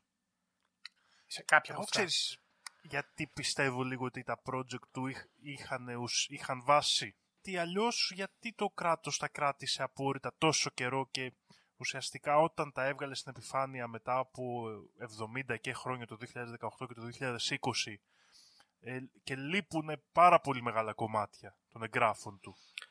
Κοίτα, το μόνο που μπορώ να πω εδώ που είναι λίγο έξω από το συνωμοσιολογικό, δηλαδή πιο ορθολογική η κρίση, είναι ότι επειδή φαίνεται να εμπλέκεται και μες το στρατό, να φαίνεται να εμπλέκεται και με τραπεζίτες, ε, φαίνεται να εμπλέκεται με πολλές μεγάλες επιχειρήσεις οι οποίες εδραιώθηκαν εκείνη την περίοδο ως ξέρω εγώ, πολύ σημαντική επιρροή στα, στην πολιτική της χώρας. Ίσως υπήρχαν εκεί πέρα αποδείξεις που μπορεί να τους στοχοποιούσαν και θέλανε να το κρύψουν. Κάτι πιο απλό. Πιθανότατα, δεν μπορώ να το δεχτώ, αλλά ξέρεις, εμένα μου βάζει την πονηριά μέσα μου λίγο. Ναι, ναι, οκ. Δύο Τώρα, άλλες, ε, εδώ- Γιώργο, επειδή, Ναι, συγγνώμη συγγνώμη. που σε διακόπτω, αλλά επει- επειδή αναφέρθηκες στις απόψεις του και λίγο στη, στα περίεργα του, δύο άλλα ενδιαφέροντα στοιχεία έτσι, της προσωπικότητάς του ήταν πρώτον ότι πίστευε πάρα πολύ στη, προς το τέλος της ζωής του στην, πώς να το πούμε, στην αριθμολογία, αλλά με έναν πυθαγόρειο τρόπο. Οκ. Και πίστευε το, το νούμερο 3, 6 και 9, ότι αυτά τα τρία νούμερα, αν κάποιος τα καταλάβει, θα καταλάβει όλη την ουσία του σύμπαντος. Μμμ, μμμ. Και ταυτόχρονα πίστευε ότι το μέλλον ανήκει στις γυναίκες. Ότι οι γυναίκες θα γίνουν το υπερφύλλο που θα κατακτήσει τον κόσμο και θα το απελευθερώσει και θα του δώσει το νέο βήμα εξέλιξης. Εντάξει, ωραία αυτή η ιδέα. Έχει πλάκα. Ε, τώρα για το νούμερο 3 έχει κάνει λάθος ο άνθρωπος, δεν πειράζει. Ε, η αλήθεια βρίσκεται στο νούμερο 5, αλλά αυτό είναι κάτι για να το ανακαλύψετε μόνοι σας, φίλοι ακροατές. Οκ, κοίταξε τώρα, εμένα όλα αυτά που συμβαίνουν στη ζωή του Τέσλα μου φαίνονται ψιλο... κα- Βασικά, μ. αυτά που αφορούν τις, ε- τις ε, εφευρέσεις του και τον τρόπο με τον οποίο σταματάνε ή ξαναεμφανίζονται ή μπλέκονται με το κράτος μου φαίνονται ψιλολογικά πράγματα. Ε, και το συνωμοσιολογικό κομμάτι που μπορώ να δεχθώ είναι ότι μπλέκανε συμφέροντα οικονομικά μεγάλα και γι' αυτό το λόγο μπήκανε φρένο, ξέρω, μπήκε φρένο σε κάποια από αυτά, κάποια άλλα φαίνεται να γίνονται λίγο πιο υπόγεια, όπως ας πούμε η τηλεκατευθυνόμενη βάρκα, ξέρω εγώ, που μπορεί να έγινε αργότερα τορπίλη. Τώρα, όσον αφορά το θάνατό του και τη δολο- πιθανή δολοφονία του, είναι κάτι το οποίο μπορώ να το πιστέψω. Ότι αυτός ο φίλος που ανέφερες, ο κατάσκοπος, θα μπορούσε να ήταν εγκεφαλτός από τους Ναζί. Βέβαια, ξέρεις, το γεγονός ότι πέθανε και σε μεγάλη ηλικία το έχει. εντάξει. Άμα είχε πεθάνει νέος εκεί θα το πίστευες εύκολα. Ναι, ρε παιδί μου, ντα- κοίταξε, πέθανε το 43, δηλαδή ο πόλεμος ακόμα συνέβαινε. Ναι, Το ναι, 40 εννοείται. Ο- Οπότε, OK, okay, γίνεται και ας ήταν μεγάλος, ξέρω εγώ. Θα μου πεις ότι μπορεί να έχει αποσυρθεί από, τα πολύ, από την πολύ ενεργό δράση, ξέρω εγώ.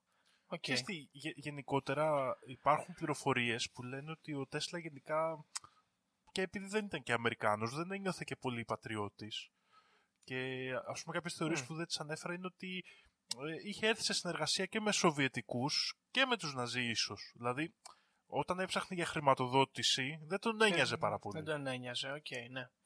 Καλά, κοίταξε τώρα, είναι λίγο περίεργο, δεν το ανέφερα αυτό στην αρχή. Ο Τέσλα γεννήθηκε σε μια πόλη που τώρα είναι Κροατία. Είχε καταγωγή Σέρβικη. Τότε άνηκε στην, Αυστρο... στο... στην Αυστρο-Ουγγαρία, νομίζω, στην ε, αυτοκρατορία. Ναι, ναι.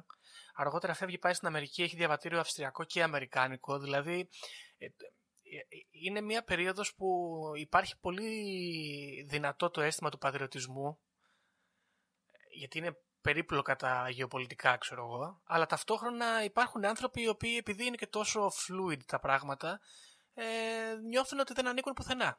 και μπορεί να ανήκουν, ξέρω εγώ, ας πούμε, στην επιστήμη, ας πούμε, όπως ο Τέσλα. Εδώ, Ναι, πιθανόν. νομίζω κάπως έτσι το έβλεπε και αυτός. Δεν, είναι- Ναι, τώρα αυτό που έχει εδώ ενδιαφέρον, τώρα θέλω να πω ρε παιδί μου παραδείγματος χάρη για την Τουνγκούσκα και το καταστροφικό όπλο. Ε, οκ. Δηλαδή το είχαν και δεν το χρησιμοποίησαν. Ε, ξέρω ότι με το που φτιάξανε την ατομική βόμβα αρχίσαν να πετάνε σε ερήμους, σε ωκεανούς, σε κόσμο, δεν πολυμασήσανε. Αν είχαν τέτοιο όπλο θα το χρησιμοποιούσαν θεωρώ. Για τον πύργο και την ε, μεταφορά ενέργειας είναι κάτι το οποίο πάλι μπορώ να το δεχτώ ότι θα μπορούσε να υπάρχει μια τεχνολογία η οποία α, κάνει την ε, παροχή ρεύματος σχεδόν δωρεάν και γι' αυτό το λόγο σταμάτησε το έργο γιατί θέλανε να καρποθούν και να εντάξουν την παροχή του ρεύματος σε καπιταλιστικά πλαίσια που τους συμφέρανε αλλά όπως δείχνει και ο χρόνος ο καπιταλισμός αυτά τα πράγματα δεν τα αφήνει και πάρα πολύ στην ησυχία τους δηλαδή μπορώ να δεχθώ ότι μια τεχνολογία αποκρύπτεται μέχρι να την εντάξει ο καπιταλισμός στο σύστημα παραγωγής, αλλά από ένα σημείο και μετά την εμφανίζει. Οπότε από τότε μέχρι τώρα μπορώ να σκεφτώ ότι κάτι θα μπορούσαν να είχαν κάνει ώστε να αξιοποιήσουν οικονομικά το σύστημα αυτής της ελεύθερης παροχής ρεύματος. Εξού και η θεωρία εδώ είναι λίγο ακραία, γιατί για να το στηρίξεις αυτό, ο μόνος τρόπος που υπάρχει και ο μόνος τρόπος που βιβιώνει αυτή η θεωρία είναι ότι ακριβώς όπως είπα πριν ότι κάποιοι θεωρούν τον Einstein εγκάθετο που έφτιαξε μια ψεύτικη θεωρία ε, για να παρασύρει όλη την επιστήμη σε λάθος μονοπάτι γιατί φοβόντουσαν ότι η πραγματική επιστήμη θα απελευθερώσει τον κόσμο, ο μόνος τρόπος για να το δεχτείς αυτό, ότι δεν χρησιμοποιήθηκαν αυτά, είναι μια τέτοια θεωρία. Ναι, Ότι δηλαδή με κάποιο τρόπο έχουμε δημιουργήσει μια ψεύτικη επιστήμη φυσικής ε, και υπάρχουν ε, υποστηρικτές αυτής της θεωρίας και στο επιστημονικό επίπεδο. Δηλαδή, συγκεκριμένα θα αναφέρω εδώ τον Eric Dollard, ο οποίος έχει ξεκινήσει μια προσπάθεια από το 1980 και έπειτα και από το project του Άνσου Σαν Φρανσίσκο που ήταν έτσι μια κολεκτίβα επιστημόνων κλπ. Ο οποίος έχει αφιερώσει τη ζωή του να αναδημιουργήσει με σχετική επιτυχία όπως δηλώνει ο ίδιος πειράματα και πατέντες του Τέσλα οκ. και έχει αναπτύξει παράλληλη επιστημονική θεωρία για τη σύγχρονη φυσική που έρχεται σε ρήξη σε πολλά θέματα. Εντάξει, οκ. Το οποίο είναι ακραίο, το καταλαβαίνω, αλλά η αλήθεια είναι ότι επειδή συμφωνώ μαζί σου, ο μόνος τρόπος για να το δεχτείς αυτό είναι αυτό. Ότι με κάποιο τρόπο έχουμε. Ε, δηλαδή, πα και πρέπει να πιστέψεις κάτι πολύ μεγάλο. Ότι με κάποιο τρόπο μας έχουν στρέψει όλη τη φυσική κατανόηση, ας πούμε. Ναι, αυτό είναι γενικά λίγο δύσκολο. Είναι σαν την επίπεδη γη. Δηλαδή είναι όλα λάθος ε, στα νιώ και κανείς δεν καταλαβαίνει το λάθος. Είναι μόνο αυτοί οι 5-10% επίλεκτοι σε όλο τον κόσμο. Εντάξει. Γιατί είναι πράγματα με τα οποία μπορεί να ασχοληθεί ο κόσμος. Κατάλαβες, δεν είναι κάποια μυστικά έγγραφα που κάποιος, ένα άτομο, ξέρω εγώ, έτυχε να πέσουν στην κατοχή του. Εδώ αυτοί, τέτοιες θεωρίες απαιτούν ε, ε, να είναι πολύ πολύ χαζός όλος ο κόσμος. Γι' αυτό δεν μου αρέσουν πολύ. Τέλος πάντων. Κοίτα, γενικά βέβαια πρέπει να πούμε εδώ ότι η, η θεωρία της σχετικότητας γενικά ε, δέχεται επιθέσεις από διάφορους επιστήμονες που βγαίνουν στην πάντα και έχουμε και έναν Έλληνα επιστήμονα που το κάνει αυτό. Ε, θα ψάξω λίγο να τον βρω τώρα γιατί δεν τον είχα περιλάβει στο επεισόδιο, αλλά μιας και φτάσαμε σε αυτή την τέτοια. Ε, υ- υπάρχει δηλαδή αυτή η τάση γενικά ότι η θεωρία Οκ. είναι, α- είναι δυνατή θεωρία ότι ο Einstein γενικά και είχε κόντρα. Εντάξει ρε παιδί μου, ξέρω εγώ. ε, Anyway, OK, μπορεί, μπορεί. Μπορεί. Τώρα, εδώ που έρχονται όλα και γίνονται τέλεια, πραγματικά τέλεια, είναι στο, στο εξωγήινο κομμάτι. Εκεί δεν μπορώ, εγώ λύγησα προσωπικά. Γιατί είναι ένα πράγμα που το ενοποιεί λίγο όλα. Δηλαδή έχουμε ένα τύπο ο οποίος είναι μια περίεργη διάνοια, ο οποίος, ε, όπως είπαμε και πριν, δεν έχει και πολύ, φαίνεται να μην έχει και πάρα πολύ ηθικό κώδικα πολύ συγκεκριμένο. Δηλαδή δεν έχει allegiance κάπου. Μία στη μία εταιρεία, μία στην άλλη εταιρεία. Μία με το ένα κράτος, μία με το άλλο κράτος. Μία με τον ένα χρηματοδότη, μία με τον άλλο χρηματοδότη. Ε, ταυτόχρονα είναι και λίγο περίεργος κοινωνικά. Επίσης τον χτυπάνε να πούμε ένα εκατομμύριο βολτ και δεν πεθαίνει. και Και ταξιδεύει στο και χωροχρόνο. ταξιδεύει στο χωροχρόνο. Ταυτόχρονα φαίνεται να υπάρχουν ε, προσπάθειες να επικοινωνήσει με εξωγήινους. Βγαίνουν και τα αρχεία που λένε ότι αυτός είναι από την Αφροδίτη. και ταυτόχρονα έχουμε και αυτή τη φάση εδώ πέρα με το με τον Μπάρον Τραμπ και όλα αυτά. Το οποίο είναι τέλειο, ρε. Μαλάκα. Τι- Αυτό είναι τέλειο γιατί είναι αυταπόδεικτο, φίλες και φίλοι ακροατές. Δεν χρειάζεται να πούμε κάτι παραπέρα. Δηλαδή, κάποιοι άνθρωποι το 1800 είπαν πια κάποια πράγματα, το 1900 τέλος πάντων, και το 2020 φαίνεται να γίνεται πραγματικότητα. Και τα έχουμε πει και εμείς σε πρώτα επεισόδια. Τζον Τίτορ, μπείτε να ακούσετε την αλήθεια για τον Donald Trump. Και από πού προέρχεται. Donald Baron Trump. Ίσως. Ο ένας, από ό,τι φαίνεται, που είναι σε πολλά μέρη και σε πολλούς χρόνους ταυτόχρονα. Κοίτα, όμως εδώ έρχεται και δένει και με τον Τζον Τίτορ η θεωρία. Και γενικά, Που είναι ο ίδιος ο νομίζω- Donald Trump. Ναι, ακριβώς. Χρονοταξιδιώτης Donald Trump confirmed. νομίζω. Ακριβώς. Ε, ναι, οπότε ξέρεις τι πιστεύω τελικά, ότι μάλλον ο Τέσλα είναι από την Αφροδίτη, τον εγκαταλείψαν εδώ πέρα, ποιος ξέρει, ίσως επειδή καταστράφηκε η Αφροδίτη έγινε αυτό το πράγμα που είναι εκεί τώρα μια κόλαση πραγματική, μπορεί. Ε, τον φέρανε εδώ πέρα, αυτός μεγάλος έζησε εδώ πέρα, μας έφερε τα φώτα αυτά τα εξωγήινα, την, πολιτισ- την τεχνολογία αυτή εδώ που θα μπορούσαμε να τη χαρακτηρίσουμε εξωγήινη, λοιπόν, προσπαθεί να γυρίσει σπίτι του ο άνθρωπος, προσπαθεί να, φε- να επικοινωνήσει με τους ε, εξωγήινους από την Αφροδίτη. Δεν τα καταφέρνει από ό,τι φαίνεται και τον δολοφονούν οι Ναζί. Και μέσα σε όλα αυτά, από ό,τι φαίνεται, μέσα από την τεχνολογία του και ε, τον Κούσκα και σπηλιές και τα λοιπά στην ε, Σοβιετική Ένωση, που από ό,τι λες υπάρχει και μια θεωρία ότι έρχεται σε επαφή μαζί τους, έχουμε έναν άνθρωπο εδώ, τον Μπάρον Τραμπ, ο οποίος κάνει το υπέροχο ταξίδι του, υπόγειο ταξίδι του. Ακριβώς. Ωραίο. Α, αν δεν είναι αυτό ωραίο, τι είναι ωραίο, δεν ξέρω. Εγώ νο- νομίζω αυτό ότι γενικά η θεωρία του Νίκολα Τέσλα είναι μια ωραία ιστορία. Είναι ωραία επιστημονικά, είναι ωραία συνωμοσιολογικά. Καλύπτει όλα τα πάντα και νομίζω ότι ξέρεις, ε, αφ- είναι στην, ε, στην αρχή του πράγματος. Είναι στην αρχή που η τεχνολογία αρχίζει και παίζει τόσο σημαντικό ρόλο στη ζωή. Είναι, ας πούμε, η- δεν είναι στη βιομηχανική επανάσταση, αλλά μπορούμε να πούμε είναι στη δεύτερη βιομηχανική επανάσταση. στην έλευση του Ξεκινάει ηλεκτρισμού. ναι, μια έκρηξη τεχνολογική, ας πούμε. Ναι, ναι. Και ταυτόχρονα ξεκινάει και μια έκρηξη συνωμοσιολογική. Μμ, σωστό. Μέσω της, της τυπογραφίας που αρχίζουν τα περιοδικά και... Δηλαδή, Ναι, ναι, ναι, ναι, ναι. τεχνικά και μόνο. Και το ήταν η ραδιόφωνο εποχή και όλα που- αυτά. Οκ. Τώρα κοίταξε. Ναι, βασικά όχι, οκ. Τέλος πάντων, εμένα θα ήθελα να απλώς να πω ότι αυτοί οι άνθρωποι οι οποίοι πιστεύουν ότι ο Τέσλα είχε κάνει όλες αυτές τις τρομακτικά σημαντικές ανακαλύψεις οι οποίες απελευθερώνουν τον κόσμο τον, αγα... τον αναγάγουν σαν κάποιο μάγιστρο ας πούμε απελευθερωτή ας πούμε της κοινωνίας της παγκόσμιας δεν μου αρέσει πάρα πολύ αυτή η ιδέα δεν, δεν την ασπάζουμε και γενικά μου φαίνεται λίγο cringe αυτή η τύπη γιατί είναι λίγο σαν, σαν να μας κλέβεις από την ελπίδα ρε φίλε δηλαδή εγώ σκέφτομαι μερικές φορές στη ζωή μου πω, πω τι ωραίο που θα ήταν να γίνει αυτό τι ωραίο που θα ήταν να ανακαλύψουμε εκείνο τι ωραίο που θα ήταν ο κόσμος όταν αυτό ε, εδώ με αυτή την ιδέα ελεύθερη ενέργεια, ξέρω εγώ, τηλεπικοινωνίες, τηλεμεταφορές, διάφορα τέτοια που πιστώνουν στον Τέσλα. Είναι σαν να λες ότι αυτά υπάρχουν, τα έχει ήδη ο εχθρός, δεν θα τα πάρουμε ποτέ. Ξέρω εγώ, ήρθε το τέλος. Ναι, αλλά δεν στηρίζει τους επιστήμονες όπως ο Eric Dollar που προσπαθούν να τα δώσουν πίσω. Δεν τον ξέρω τον κύριο, να έρθουμε σε επαφή να, να το δούμε.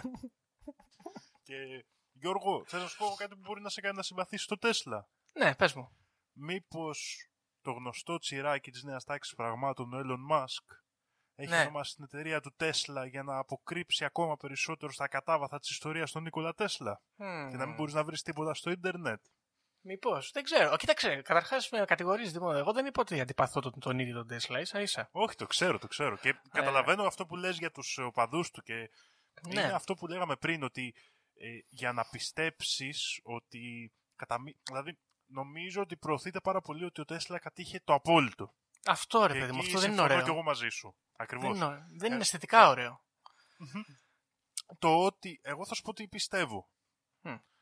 Ότι παραδείγματος χάρη μπορεί ο Τέσλα να ήταν σε μια επιστημονική πορεία που να ήταν ε, ίσως λίγο καλύτερη για εμάς από αυτή που πήραμε, αυτό μπορώ να το πιστέψω.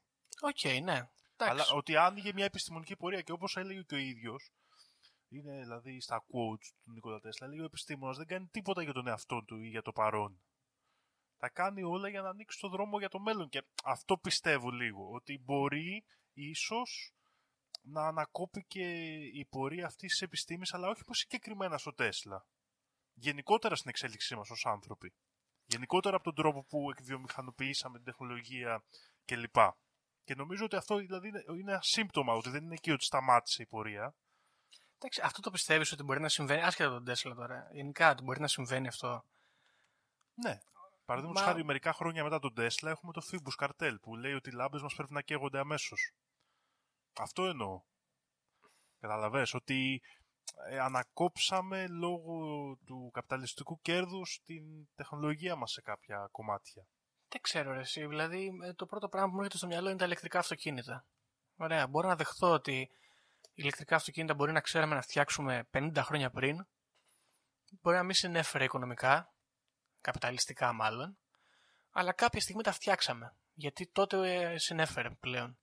Οπότε, ό,τι και να είχε ο Τέσλα στο μυαλό του, ό,τι είχε φτιάξει ή όπου και να οδηγούσε η, η επιστήμη του, ε, δεν νομίζω ότι κάποιος θα το κατέστρεφε και θα το έσβηνε από την ιστορία και θα πηγαίναμε σε άλλη κατεύθυνση.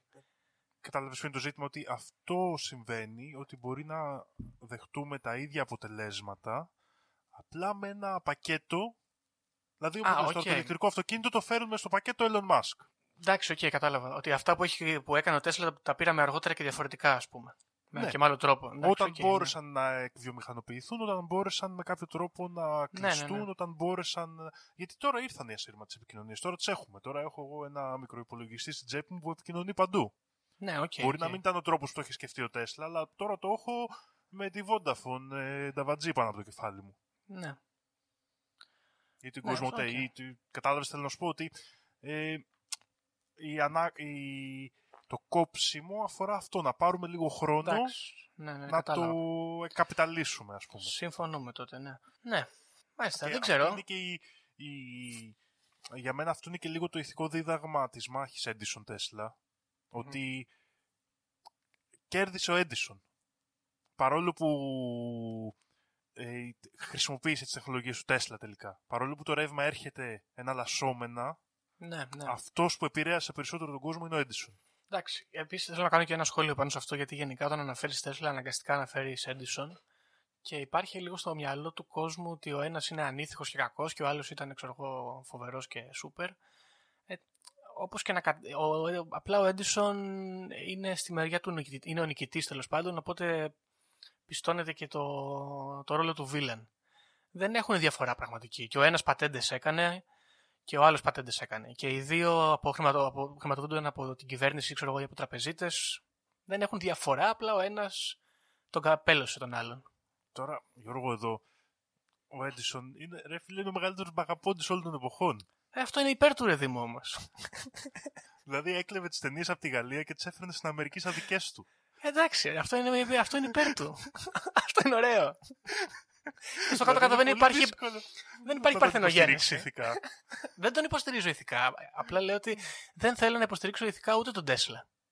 Όχι, οκ, συμφωνώ σε ναι, αυτό. αυτό, αλλά- αυτό λέω, αυτό λέω. Εντάξει, και αισθητικά θα έλεγα ότι εντάξει, ο ένας ξέρω εγώ μπορεί να μην ήταν τόσο τρομερός επιστήμονας, μπορεί καν να μην ήταν ούτε τόσο τρομερός επιχειρηματίας. Απλά ήταν παγαπώντη, όπως είπες. Εγώ είμαι υπέρ των παγαποντών. Team Edison, hashtag. Αυτό για να- ε, πρέπει να πούμε εδώ ότι δημιουργείται και ένα καινούριο podcast ακόμα εκτός από τα δύο που αναφέραμε νωρίτερα. Σωστό. Και μπορεί αυτό να γίνει επεισόδιο για το πόσο μεγάλος μπαγαπώντης ήταν ο Edison. Μπράβο. Μπράβο, πολύ μπράβο. Το σκεφτόμουν και εγώ καθώς το συζητούσαμε αυτό για τον Edison. Λοιπόν, μάλιστα, δεν ξέρω, έχουμε κάτι άλλο να προσθέσουμε, τι λες; Όχι, νομίζω αυτή είναι η, η προσπάθειά μου να συμμαζέψω τα στοιχεία γιατί μπορούσα να το κάνω και τέσσερα επεισόδια αυτό το Ισχύει, τέτοιο. ναι. Οπότε ναι, θα μπορούσαμε να Βομβαρδισμός πούμε ότι πληροφοριών. αισθητικά είναι πολύ δυνατό το ζήτημα. Γιατί περιέχει πολλά, πολλά πραγματάκια.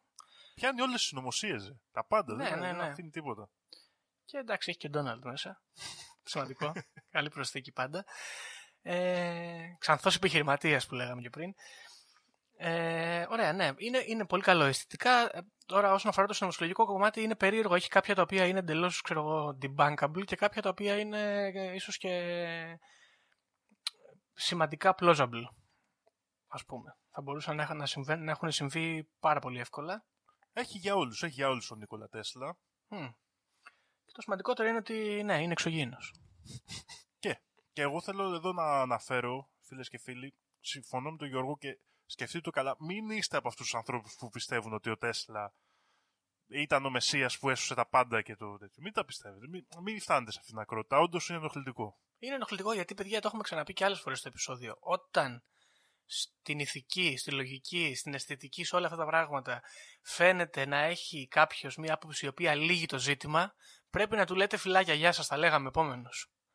Το, το ζήτημα δεν πρέπει να λύγει. Είναι κα, κακή, κακή υπόθεση αυτό. Πρέπει να υπάρχει ελπίδα ότι αύριο μεθαύριο είναι καλύτερα τα πράγματα. Τα λέμε ποιος ακούει, Δήμο. Τα λέμε και στο τέλος. Στη μία ώρα και μισό. Πέ, παραπήγε και αυτό το επεισόδιο. Μην το κάνουμε τάση και γράφουμε τώρα όλο μεγάλα επεισόδια. Ναι. Για να δούμε.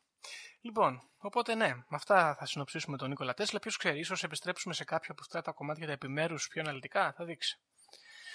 Ε, με αυτά λοιπόν λέω να σας αφήσουμε. Δεν ξέρω αν έχεις να προσθέσεις κάτι άλλο. Όχι, όχι, Γιώργο. Και θα τα πούμε στο επόμενο επεισόδιο. Γεια χαρά.